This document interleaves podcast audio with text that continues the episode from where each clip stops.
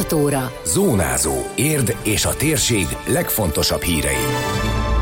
Útprogram, hamarosan indul újabb 20 utca aszfaltozása. Sirius, a városi ellenzék a menhely esetleges bezárása miatt aggódik, a városvezetésnek nincs ilyen terve. Komposztáló szépségverseny, a zöld hulladék újrahasznosításának népszerűsítése a cél. Ez a Zónázó, az Érdefem 1013 hírmagazinja. A térség legfontosabb hírei Szabó Beátától. Több száz éves lemaradást kell behozni, nyilatkozta a hónap elején megkezdődött útprogramról a polgármester, kiemelve, hogy évente 4-500 millió forint szükséges ahhoz, hogy a tervezett évi kétszer 25 utca rendbetételét tartani tudják. Az útfelújítás és aszfaltozás több napi rendi pont kapcsán is szóba került a csütörtöki közgyűlésen. Idén 23 utcára írtak ki közbeszerzést, ezek nem mennyiségi értékre, hanem konkrét utcákra vonatkoznak, mondta a városvezető.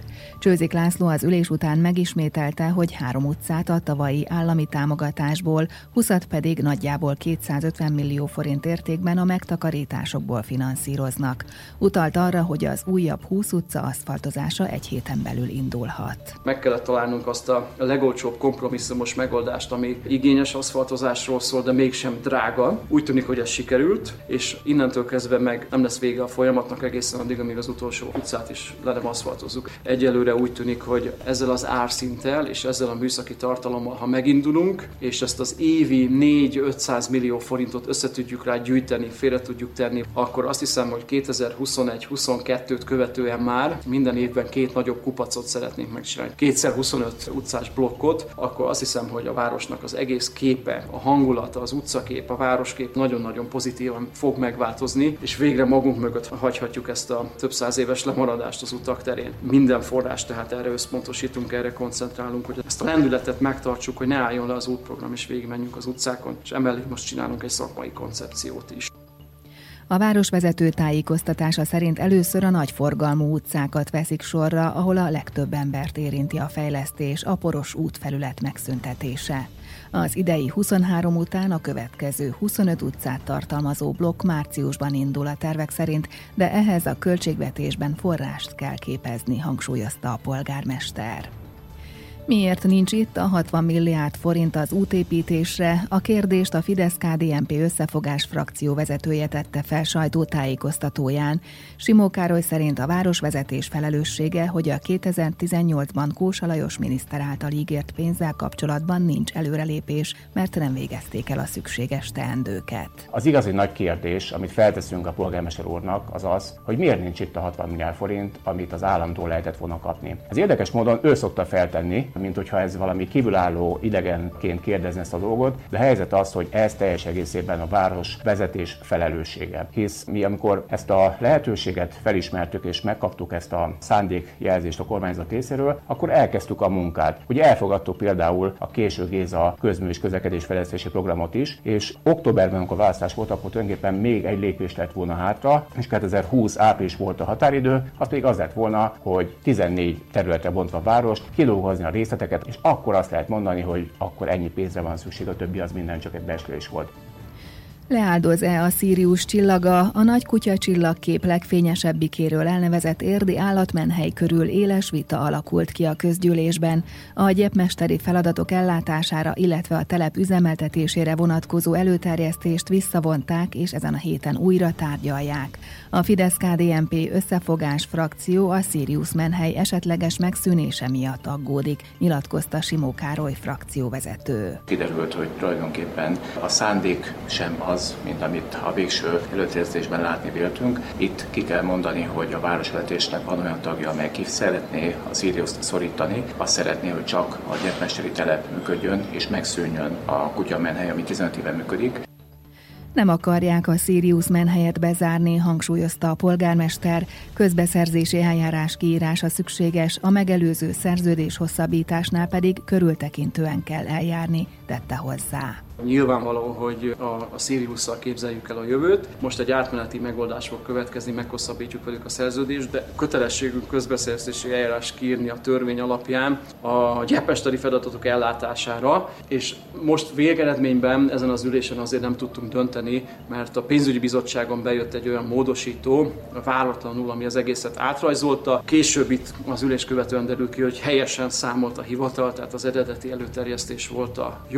Ez azért fontos, mert amikor megbízzuk most a Sirius-t, hogy az év hátralevő részében működtesse továbbra is a menhelyet, akkor azt közbeszerzés nélkül tesszük, és ez az az időszak még, amikor még benne vagyunk az értékhatáron belül.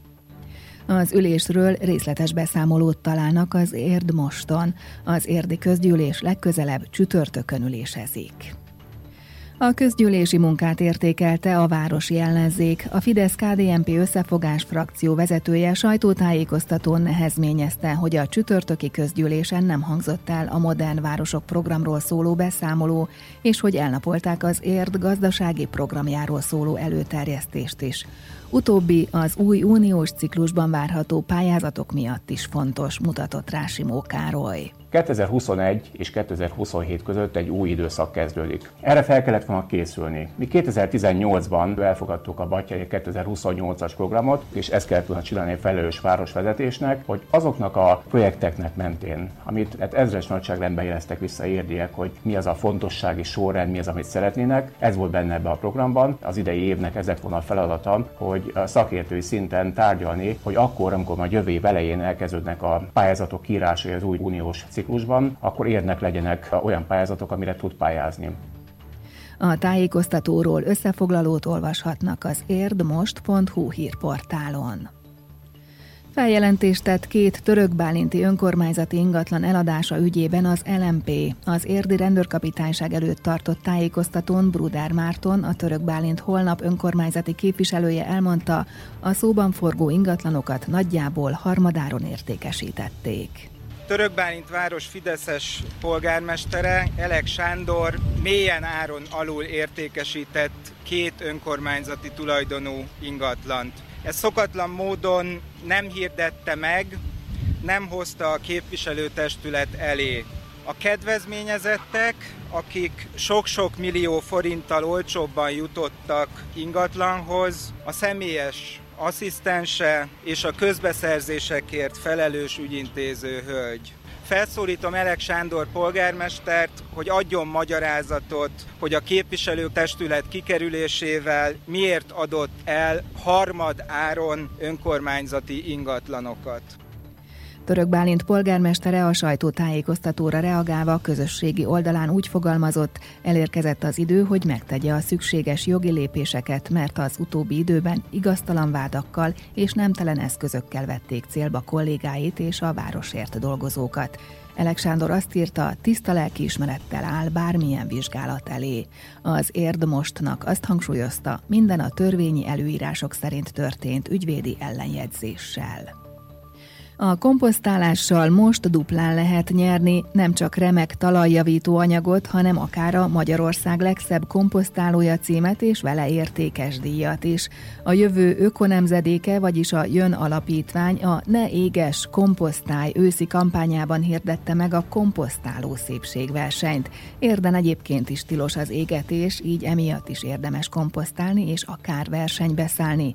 A cél ösztönözni, hogy minél többen válasszák a zöld hulladék újrahasznosításának ezt a formáját, illetve jó példát mutatni, nyilatkozta Szebenyi Péter környezetmérnök, az alapítvány kuratóriumi elnöke. Első számú cél az, hogy a komposztást népszerűsítsük, minél több emberhez jusson el a komposztásnak a fontossága, és mindenkit arra ösztönzünk, hogy nevezzen be saját otthoni komposztálójával, ezáltal mutasson példát, nem a külső számít, hanem a maga a példamutatás. Minden szakértő azt javasolja, hogy a helyben való komposztás lenne a legelőnyösebb a zöldhulladékunknak a felszámolására, újrahasznosítására. Maga a komposztálással nem csak a zöldhulladék tűnik el, hanem értékes humuszban tudunk gazdagodni, amit vissza tudunk forgatni a kertünk talajába, illetve ha lakásban élünk, a növényeink talajába is.